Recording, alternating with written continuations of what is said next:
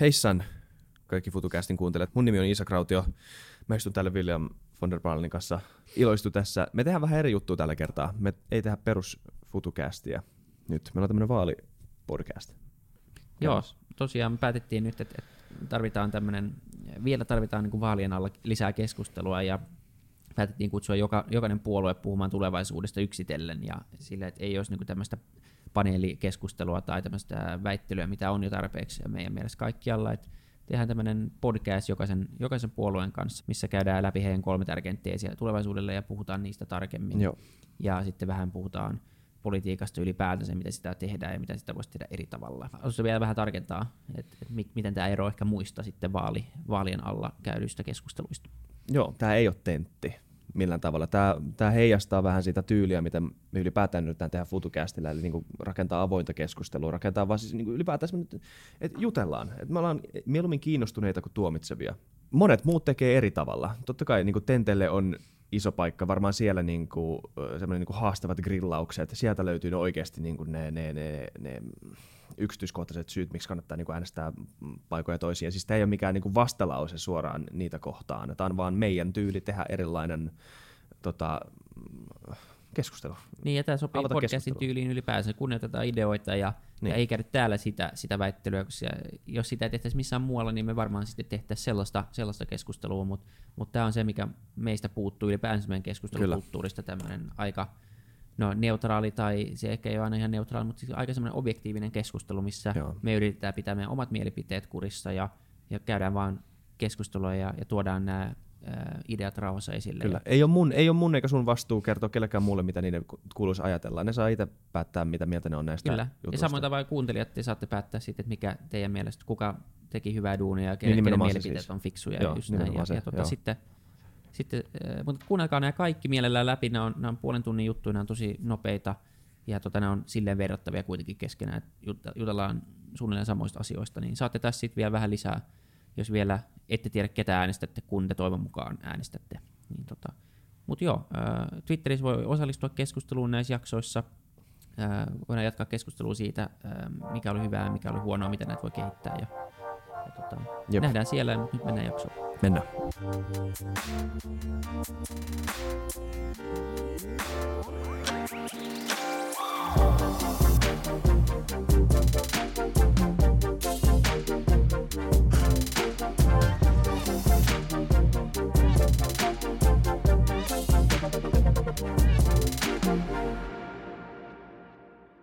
Moi kaikki FutuCastin kuuntelijat. Tervetuloa taas uuteen vaalipodcastiin.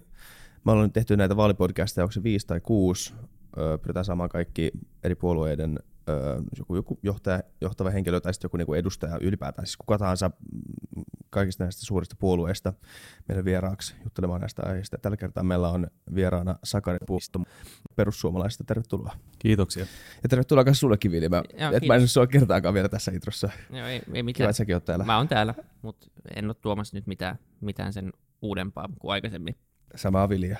Yes. Samaa vilja, mitä kaikki on kaivannut. Ja tota, tällä, me aloitetaan aina nämä tentit sillä, että me kysytään kolme äh, tota, su- suurta teesiä, tulevaisuusteesiä nyt vaikka näihin seuraaviin vaaleihin, mutta ylipäätään niin kuin, äh, kolme suurta teesiä perussuomalaisille tai sulle itsellesi seuraaviin vaaleihin. Joo. No. No tota, vaalit on tosiaan vajaan kahden viikon päästä ja, ja nyt on melkoinen kuhina ja perussuomalaisille tärkeimmät vaaliteesit on maahanmuutto ja sitten ilmastoasiat varsinkin ja sitten talousasiat kolmantena, että se kattaa tietysti monenlaista kysymystä, että me ollaan kiinnostuneita myös esimerkiksi koulutuksen teemoista ja sote-asioista ja näistä, mikä liittyy myös talouteen hyvin läheisesti. Me voitaisiin, me ollaan yleensä purettu sitten nämä Joo. yksi kerrallaan, niin jos, jos mennään siihen maahanmuuttoon, niin, niin miten te katsotte asiaa? Joo, no tämähän on se, se asia, mihin perussuomalaiset yleensäkin on profiloitunut julkisuudessa, ehkä pikkusen liikaakin voisin sanoa, että että mitä me ollaan nyt tässä viimeisten, viimeiset vuosi puolitoista tehty, niin me ollaan itse asiassa tehty aika paljon ohjelmatyötä ja nimenomaan laajennettu meidän, mm. meidän ohjelmaa ja kirjoitettu hyvin, hyvin perusteellisia ohjelmia. Oikeastaan kaikilta politiikan osa-alueita, tämä täytyy sanoa, mutta, mutta kyllä se maahanmuutto siellä on nyt tietysti tärkeänä asiana ja siinä me kannatetaan nimenomaan sitä, että maahanmuutto saadaan haltuun, eli, eli se maahanmuutto, mitä me kannatetaan, on nimenomaan semmoista niin kuin orgaanista maahanmuuttoa, että otetaan tällaisia, pidetään overaalla näillä ihmisillä, kenellä on niin kuin hyötyä, siis taloudellisesti hyötyä Suomelle ja ketkä sosiaalisesti sopeutuu Suomeen. Tämä on se, että pidetään edelleen niin kuin esimerkiksi korkeasti koulutetut ihmiset, yrittäjät on aivan tervetulleita, mutta pyritään sitten minimoimaan se niin kuin haittavaikutus, mitä nyt on valitettavasti myös nähty aika paljon. Joka liittyy sitä niin turvapaikkahakuprosessiin tai tämmöiseen, niin kuin, mä tiedän minkälaisia termeitä te käytätte liittyen asiaan, että voitte itse siis sanoa sitten ne, mutta tota, te, se, just näin, että niin voit sanoa vapaasti, että mitä, mikä niin kuin, mitkä ne haittapuolet on. Joo, no kyllä ne, oikeastaan se turvapaikka järjestelmä on se kaikista haastavin. Täytyy sanoa, että siinähän se toimii nyt sillä että kun henkilö tulee vain raja-asemalle ja sanoo asylum, niin sitten meidän pitääkin ottaa lainsäädännön mukaan nämä henkilöt tähän turvapaikkaprosessiin. Ja, ja tämä on niinku, Tämä on vähän niin kuin menneen maailman juttuja, että tämä on peräisin 50-luvulta näistä Geneven pakolaissopimuksista ja muita, että se ei enää sovellu oikeastaan nykymaailmaan, että nykymaailmassa se on, käytetään oikeastaan tämmöisen niin kuin siirtolaisuuden muotona ja niin kuin Suomen vastaanottavan yhteiskunnan näkökulmasta se prosessi, sitä ei oikein voikaan kontrolloida, koska me voidaan oikein päättää, että ketkä tulee sitten tähän raja-asemalle ja me ollaan sitouduttu ottaa niin kuin nykyjärjestelmässä tämä porukka vastaan. Tämä me halutaan laittaa ihan täysin remonttiin oikeastaan, että uudistaa tämä koko järjestelmä ihan, ihan kertakaikkisesti. Miten sitä voisi sitten, minkälaisia vaihtoehtoja siinä siihen, siihen tota, prosessiin on olemassa? No nythän ne henkilöt, ketkä, ketkä pääsee Eurooppaan, niin nehän on nimenomaan sellaisia, ketkä on kykeneväisiä tulee tänne, että, että, että tota, me haluttaisiin uudistaa sitä esimerkiksi siten, että, että jos näitä niin kuin pakolaistaustaisia henkilöitä otetaan, niin tehdään se sitten kontrolloidusti meidän ehdoilla, esimerkiksi niistä pakolaisleireiltä tai vastaavalta. Tämä, on se kriittinen asia tässä, että, että, että, mutta samaan aikaan sitten myös pidetään niin kuin ovi auki ja esimerkiksi ulkomaalaisten opiskelijat ja muut, niin, niin tota, ketä, ketä, nytkin on maassa, niin hehän ei esimerkiksi ole, ole työllistynyt kovinkaan hyvin ja itsekin niin kuin pitkään ulkomailla asuneena niin muistan, että, että kun palasin Suomeen, niin edes pitkään ulkomailla asuneet suomalaiset, niin heidän paluumuuttonsa ei ole ihan niin helppoa, että sitä puuttuu usein kaikkia kontakteja ja verkostoja ja, ja t- tätä puolta mekin, me halutaan tietysti edistää myös. Että. Mm, paljon puhutaan siitä liittyen maahanmuuttoon tästä Suomen kansan vanhenemisesta ja sitten miten tätä hyvinvointiyhteiskunnan niin rakenteita voidaan ylläpitää tämmöisellä kehityksellä. Ja siihen on esitetty, Sixten Korkman esitti meidän podcastissa niin maahanmuuttoa tätä ratkaisuksi tämän, tota, tämän hallitsemiseksi. Mitä hyviä ja haittapuolia siinä on sitten teidän mielestä?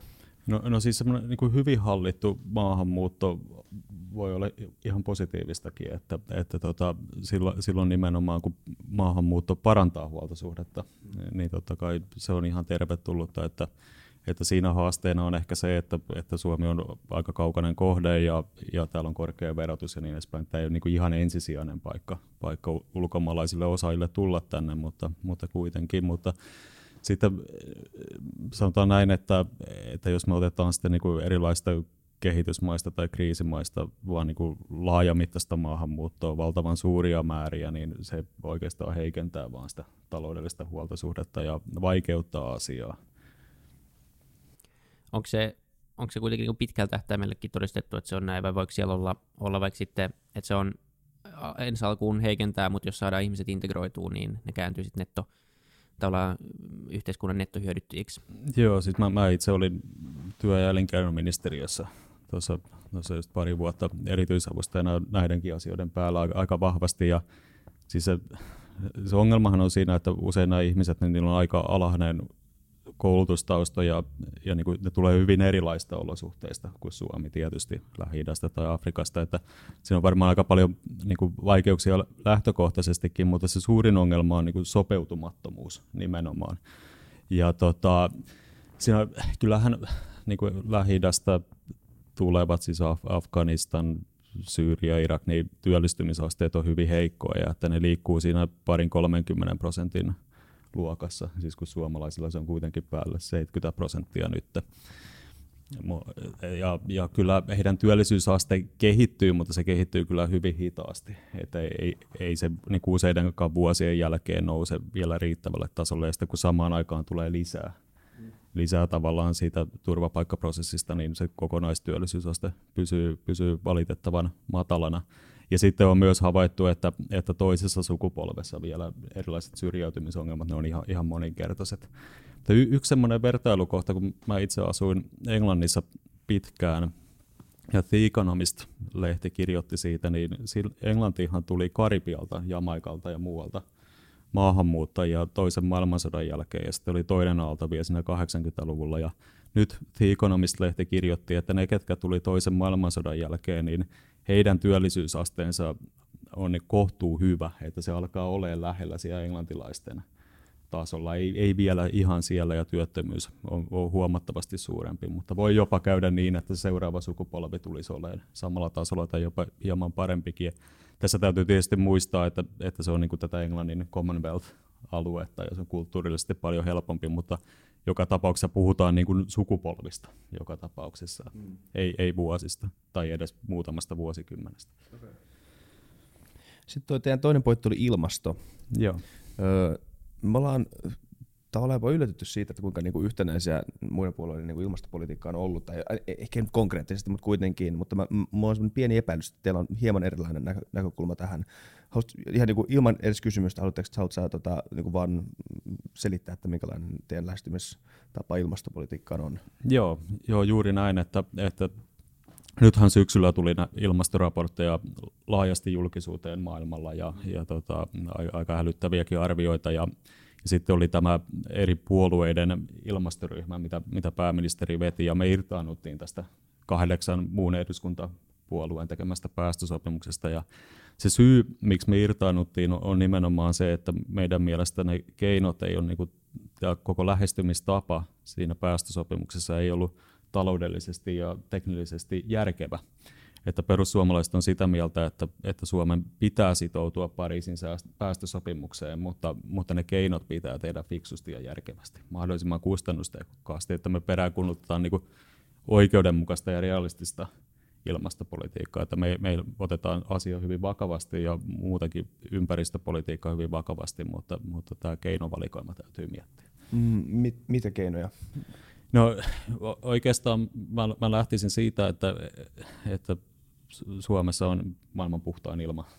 Maailman terveysjärjestö mukaan ilmakehä tietysti on yhteinen hiilidioksidipäästöt, mutta Suomi on vähentänyt päästöjä huomattavasti jo. Meillä on pitkät etäisyydet ja raskas teollisuus, mutta siitä huolimatta meidän päästöt on eurooppalaista keskitasoa suurin piirtein, mikä on todella hyvä, että, että Suomessa on perinteisesti tehty ympäristö- ja ilmastoasiat aika, aika hyvin, että meidän mielestä oikeastaan pitää niin kuin jatkaa samalla linjalla ja edelleen niin kuin vähentää päästöjä, ja, mutta tehdä asiat, asiat fiksummin, että mitä me ei kannateta on se, että esimerkiksi hirveän kallilla suljetaan jotain tuotantolaitoksia ennen kuin on mitään niin kuin vaihtoehtoista energiatuotantojärjestelmää esimerkiksi olemassa. Ja samoin me vastustetaan sellaisia niin kuin kieltoja esimerkiksi polttomoottoriautojen suhteen, että pitäisi todella nopeasti kieltää jotkut polttomoottorit, kun aivan hyvin tiedetään, että, että se on hyvin epärealistista, varsinkin niin kuin jollekin raskaalle liikenteelle. Eli jos mä tulkitsen oikein, niin, niin vähän niin kuin näin, että niin, no vakava asia, ilmastonmuutos on varmaan sille, semmoinen asia myös, mihin voidaan vaikuttaa ihmisinä tai ihmiskuntana, mutta, mutta että niin kauan kuin, tämä oli se implisiitti oletus, että niin kauan kuin muut maat ei, ei tota, jotenkin ryhdy talkoisiin samalla tarmolla, niin on turhaa asettaa itselleen tämmöisiä niin kilpailu, kilpailukyvyn esteitä, tämmöisiä arbitraarisia. Joo, ei, ei yhtään pöhkömmin muotoiltu itse asiassa, että nimenomaan sillä että tehdään nämä ilmastotoimet siten, että me säilytetään kuitenkin kilpailukyky ja pystytään pitämään koko maa asumiskelpoisena. Näin just, ja, ja sillä lailla, että ei se käy kuitenkaan kotitalouksille taloudellisesti aivan, aivan niin kuin järjettömän kalliiksi. Tämä on se meidän lähtökohta nimenomaan. Okay. Miten katsotte sit sitä suhdetta niin kuin yksilön valtion ja sitten ylikansallisella tasolla sitä, että kenen vastuu tämä loppupeleissä on tämän ongelman ratkaiseminen? No sanotaan näin, että me ei missään nimessä haluta väheksyä niin kuin yksittäisen kuluttajan kuluttajatottumuksia, että, että me, silloin, silloin on tärkeä rooli, ja, ja tota, mutta se mikä on niin kuin joka tapauksessa välttämätöntä on tämä niin kuin koko järjestelmän, siis talouden ja liikenteen järjestelmän korjaaminen, mikä on sitten niin kuin isompi järjestelmäkysymys. Just sitä, että mietitään sitä, että tuolla esimerkiksi Aasiassa, Kiinassa, missä itsekin on asunut, niin tuotetaan saastuttavasti tavaroita, joita sitten kuskataan puolen maailman halki tänne Suomeenkin. Ja, että on, onko se sitten järkevintä, että, että sen takia me ollaan otettu ja ollaan sitä mieltä, että Suomen nimenomaan pitää pitää tällaisia kysymyksiä esillä. Me kannatetaan esimerkiksi EUn ulkopuolelta tulevalle tuonnille ilmastotullia, eli millä kompensoitaisiin ne päästöt, päästövaikutukset, eli pyrittäisiin ilmastotullilla tuomaan niin kuin sen saastu, saasteiden tuotteen niin kuin saastumiseen vaikutus mm-hmm. mukaan Joo. siihen hintaan, ja sitten toisaalta taas Euroopan sisällä niin me pyrittäisiin korjaamaan tätä päästökauppajärjestelmää siten, että saastuttaja oikeasti maksaa. Koska nythän on semmoinen tilanne, että jos me ajetaan joku tuotantolaitos alas, niin itse asiassa siinä vapautuu se päästökauppa-oikeus ja sitten se voidaan tuprutella tuolla jossain Romaniassa tai Bulgariassa. Se on itse asiassa hyvä pointti, että siitä tulee tämä niin semmoinen power vacuum tavallaan, että jos niin kuin yksi, joo, joo okay, se on ihan hyvä pointti. Joo, tämä tarvitsee semmoista niin järjestelmäajattelua, että okei, okay, että vaikka olisi kuinka kiire, mutta silti, että niin kuin nyt hetki maltetta siihen oikeasti mietittäisiin, mm. että mitä tässä ollaan tekemässä, koska silloin kun ne valinnat on lukittu, niin silloin me todellakin ollaan kiinni niissä ja, ja täytyy niin kuin sen verran malttaa, että, että ymmärretään tavallaan se, että mikä se päämäärä on ja miten sinne ihan oikeasti parhaiten päästä. Sitten meillä oli kolmannen pointti, tai teillä, Joo. ei meillä. Vaikka miksei meilläkin, jos meillä on sama puolue. Koulutus. Tosi tärkeä asia, ollaan puhuttu siitä paljon myös tässä podcastissa. Joo. Niin no, taas ehkä sama, että niinku, mikä on se teidän, niin voit lähteä avaamaan sitä koulutus politiikan uudistusta, jos se edes vaatii uudistusta siis. Joo, joo, me tosiaan tehtiin aika perusteellinen koulutuspoliittinen ohjelma, myös käytiin kaikki koulutuksen tasot läpi siinä ihan, ihan juurta jaksaa, ja siinähän oikeastaan se vähän perusongelma on se, että, että meidän koulutusjärjestelmä rapautuu nimenomaan sieltä niin perusasteelta alkaen, ja, ja nyt on puhuttu paljon tästä niin kuin PISA tulosten heikentymisestä viimeisen parin vuoden aikana. Että tietysti täytyy muistaa, että ne ongelmat on silloin syntynyt jo pitemmällä, että se ei ole pari vuoden asia, vaan, vaan ainakin kymmenen vuoden takaa. Tämä ongelma juontaa juurensa, ellei pitempäänkin. Ja tästä me ollaan hyvin huolestuneita. Ja silloin, jos tavallaan tämä peruskouluissa ei pääse kiinni tähän ongelmaan, että porukka alkaa menee sieltä vaan läpi ja mahdollisesti jopa luku- ja kirjoitustaidottomana, niin se on huono juttu ja se näkyy sitten nyt jo myös tuolla niin kuin ammatillisen koulutuksen puolella. Mutta samaan aikaan, kun meillä on tämä opetuksen rapautuminen, niin, niin sitten meillä myös työelämä muuttuu hyvin nopeasti.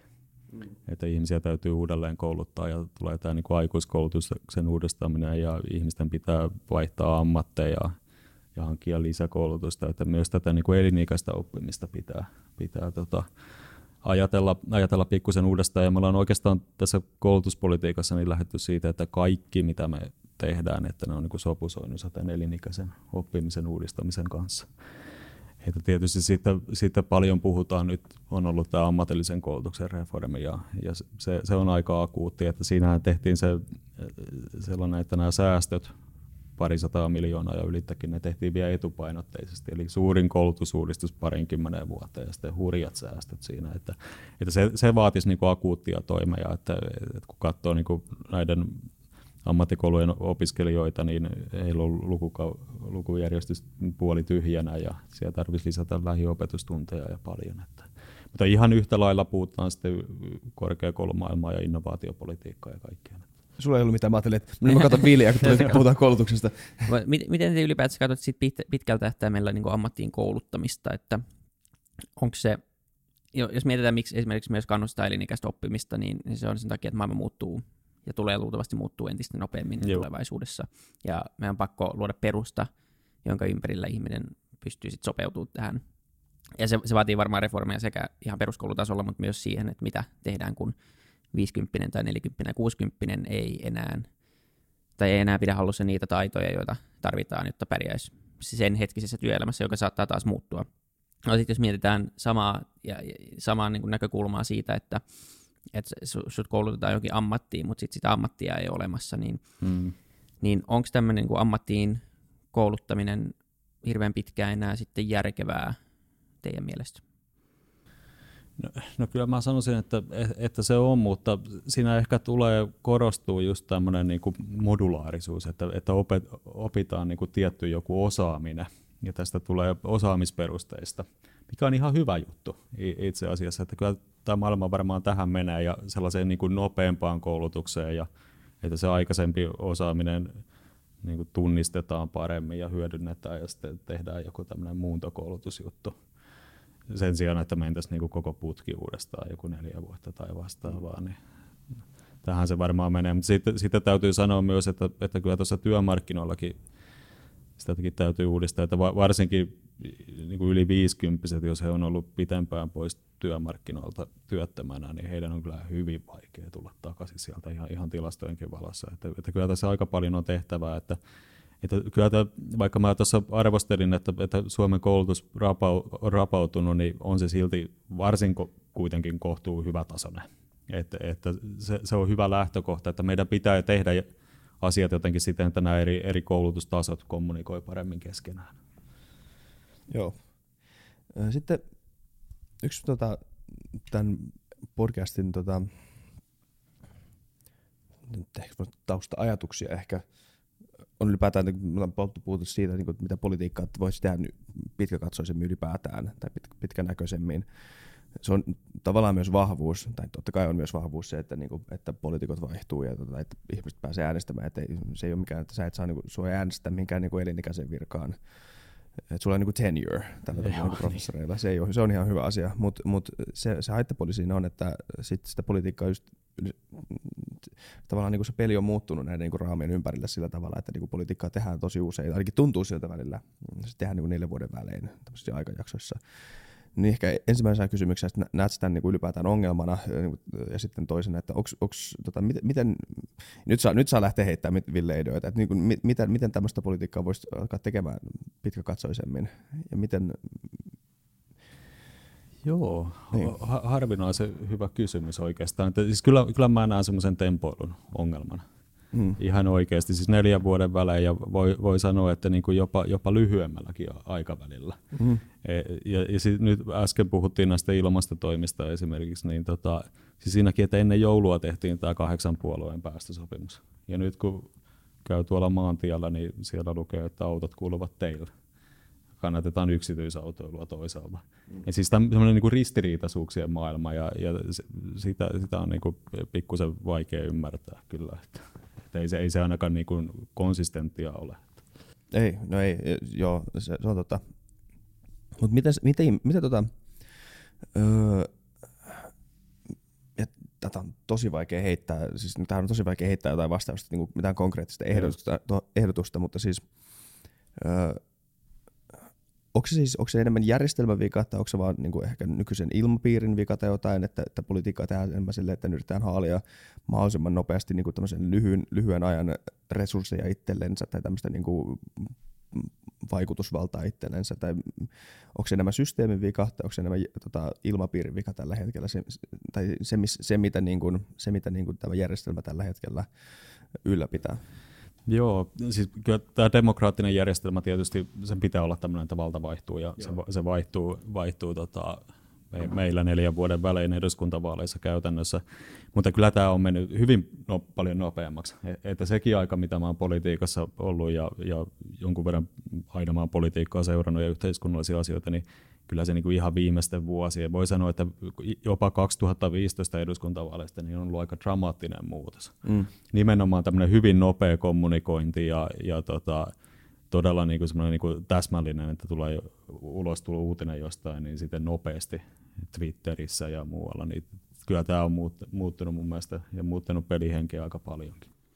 Niin sen huomaa kyllä joka kerta, kun tulee joku joku, nyt on tullut näitä väkivalta-uutisia viime viikkojen Joo. aikana, niin jokainen poliitikko on siellä kommentoimassa, mikä on silleen, totta kai se on Joo. tuomittava asia, mutta se tuntuu kyllä, että se käytetään niin pelivälineenä kanssa, että joku niin. hakataan jossain, niin kaikki poliitikot on heti tuomitsemassa. Niin. Ja, ja niin kuin sit hashtag rauha ja hashtag vaalirauha ja, ja kaikkea tällaista. Että et kyllä tosi nopeasti reagoidaan ja, ja totta kai se on, se on nykymaailman henki ja se on varmaan pakko tehdä, mutta, mutta se korostuu tietyllä tapaa osittain siinä, mutta ehkä se, mitä haetaan niin kuin laajemminkin tässä on se, että jotenkin, onko se sana sitten niin kuin populistisuus, mutta mä en tiedä, mutta, mutta se, että tavallaan, että, että joudutaan tekemään päätöksiä, jotka, jotka takaa sen, että varmasti tullaan valituksi uudestaan, vaikka ne päätökset ei välttämättä olisi pitkällä tähtäimellä Suomen edun mm. mukaisia. Ehkä se on tämä niin kuin mm. piilevä väite tässä alla, että tehdäänkö politiikkaa no. nykytavalla oikeasti maan etujen mukaan vai enemmän uudelleen valituksi tulemisen takia. Joo, kyllä, kyllä Joo. Siinä, siinä korostuu kyllä tämmöinen niin opportunismi. Ja, ja mä sanoisin, että kyllä, se, kyllä sitä politiikassa varmaan on ollut niin kauan kuin ihmisiäkin on ollut ja politiikka on ollut, mutta kyllä mä sanoisin, että se, se on niin kuin lisääntynyt ihan selvästi. Just tällainen opportunismi. Se, se ei välttämättä ole kyllä hyvä asia. Se ei, se ei ole kyllä hyvä asia myöskään äänestäjien kuluttajasuojella nimenomaan, että ensin luvataan jotain dramaattista ja sitten peräännytään, että viime vaaleissa se dramaattisin oli nimenomaan tämä koulutusleikkaus, mm. koulutuslupausasia, että, että kaikki puheenjohtajat otti, otti jonkun koulutuslupaus paperin esille ja valokuvassa siellä, että koulutuksesta ei saa leikata ja sitten kun hallitusneuvottelut alkoi, niin heti, niin heti leikattiin. Ja kyllähän se niistä julkisen talouden leikkaus tavoitteista pystyi lukemaan jo, että, että kohta, kohta leikataan koulutuksesta, vaikka sitä ei oltu vielä silloin otettu esiinkään. Että, että se oli aika, aika, aika petoksellinen, voi sanoa, että, että pitäisi nyt kommunikoida nyt sen verran rehellisesti kuitenkin. Niin voi olla, että ei poliitikot ollut vielä ihan tottuneita siihen, että niin tottuneita ylipäätään internettiin ja tämmöisen niin kuin, somekommunikointi, eikä ehkä tajunnut sitä, että kuinka niin kuin Framilla se tämmöinen... Niin, kaikessa jää jälki niin kuin paljon niin, selvemmin. Joo, ja vanhat tavat nyt oli sitten esiin siinä. Miten sitten tuommoista opportunismia voisi korjata? Pystytäänkö me järjestelmää muuttamalla vähentää tuota? Niin, tai onko se, ehkä se kysymys myös on tässä, mikä tulee, että onko se, onko se järjestelmä tai ilmapiirin vika, tai onko, onko se joku niin ulkopuolinen tekijä, joka on tehnyt tästä niin kuin poliittisesta pelistä semmoisen, että nyt yritetään vaan halia niin tämmöistä lyhytnäköistä vaikutusvaltaa itselleen? Tai onko se järjestelmän vika?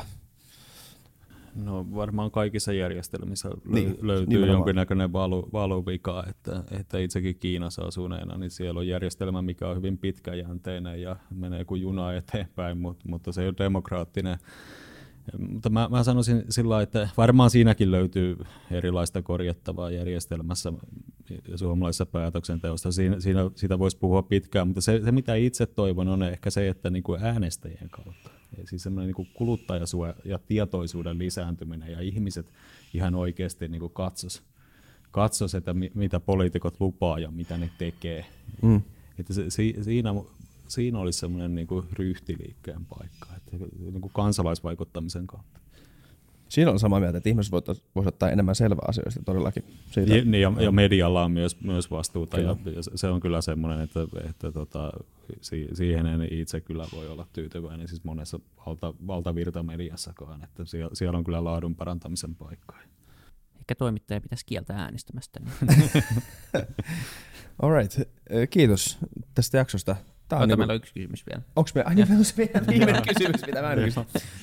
No niin, go Vili. Isäkin ikinä kysy sitä, niin se unohtaa. Joo, me ollaan kysytty kaikilta, myös meidän perusjaksoissa, mutta myös näissä vaalijaksoissa, että mikä olisi yksi semmoinen iso unelma Suomelle ja, ja miksi. Ei tarvitse olla mikään isoin, mutta semmoinen todella tärkeä asia, mikä haluaisi haluais tota, nähdä tapahtuvan. Nyt, nyt pistit pahan. Siis mun mielestä siis Suomi on ollut niin kuin todella hieno maa ja, ja tota, todella moni asia tehty hyvin ja Pohjoismaat on niin kuin maailman mittakuvassakin niin kuin voi sanoa, että ihan niin kuin ainutlaatuisen hyvä, hyvä kolkka. Että toivoisin, toivoisin, että me niin kuin uudistutaan ja modernina yhteiskuntana mennään eteenpäin, mutta, mutta pidetään itsemme tällaisena paikkana maailmassa. All right. Yes. Alright, hei, kiitos paljon vierailusta ja loppuun taas perusmuistutus. Ää, kuunnelkaa muut jaksot kanssa, niin pääsette vertailemaan puolueita yksitellen keskenään ja sitten kun te menette äänestää, niin tiedätte taas vähän enemmän. Mutta joo, kiitos, kiitos paljon. Kiitoksia. Kiitos paljon.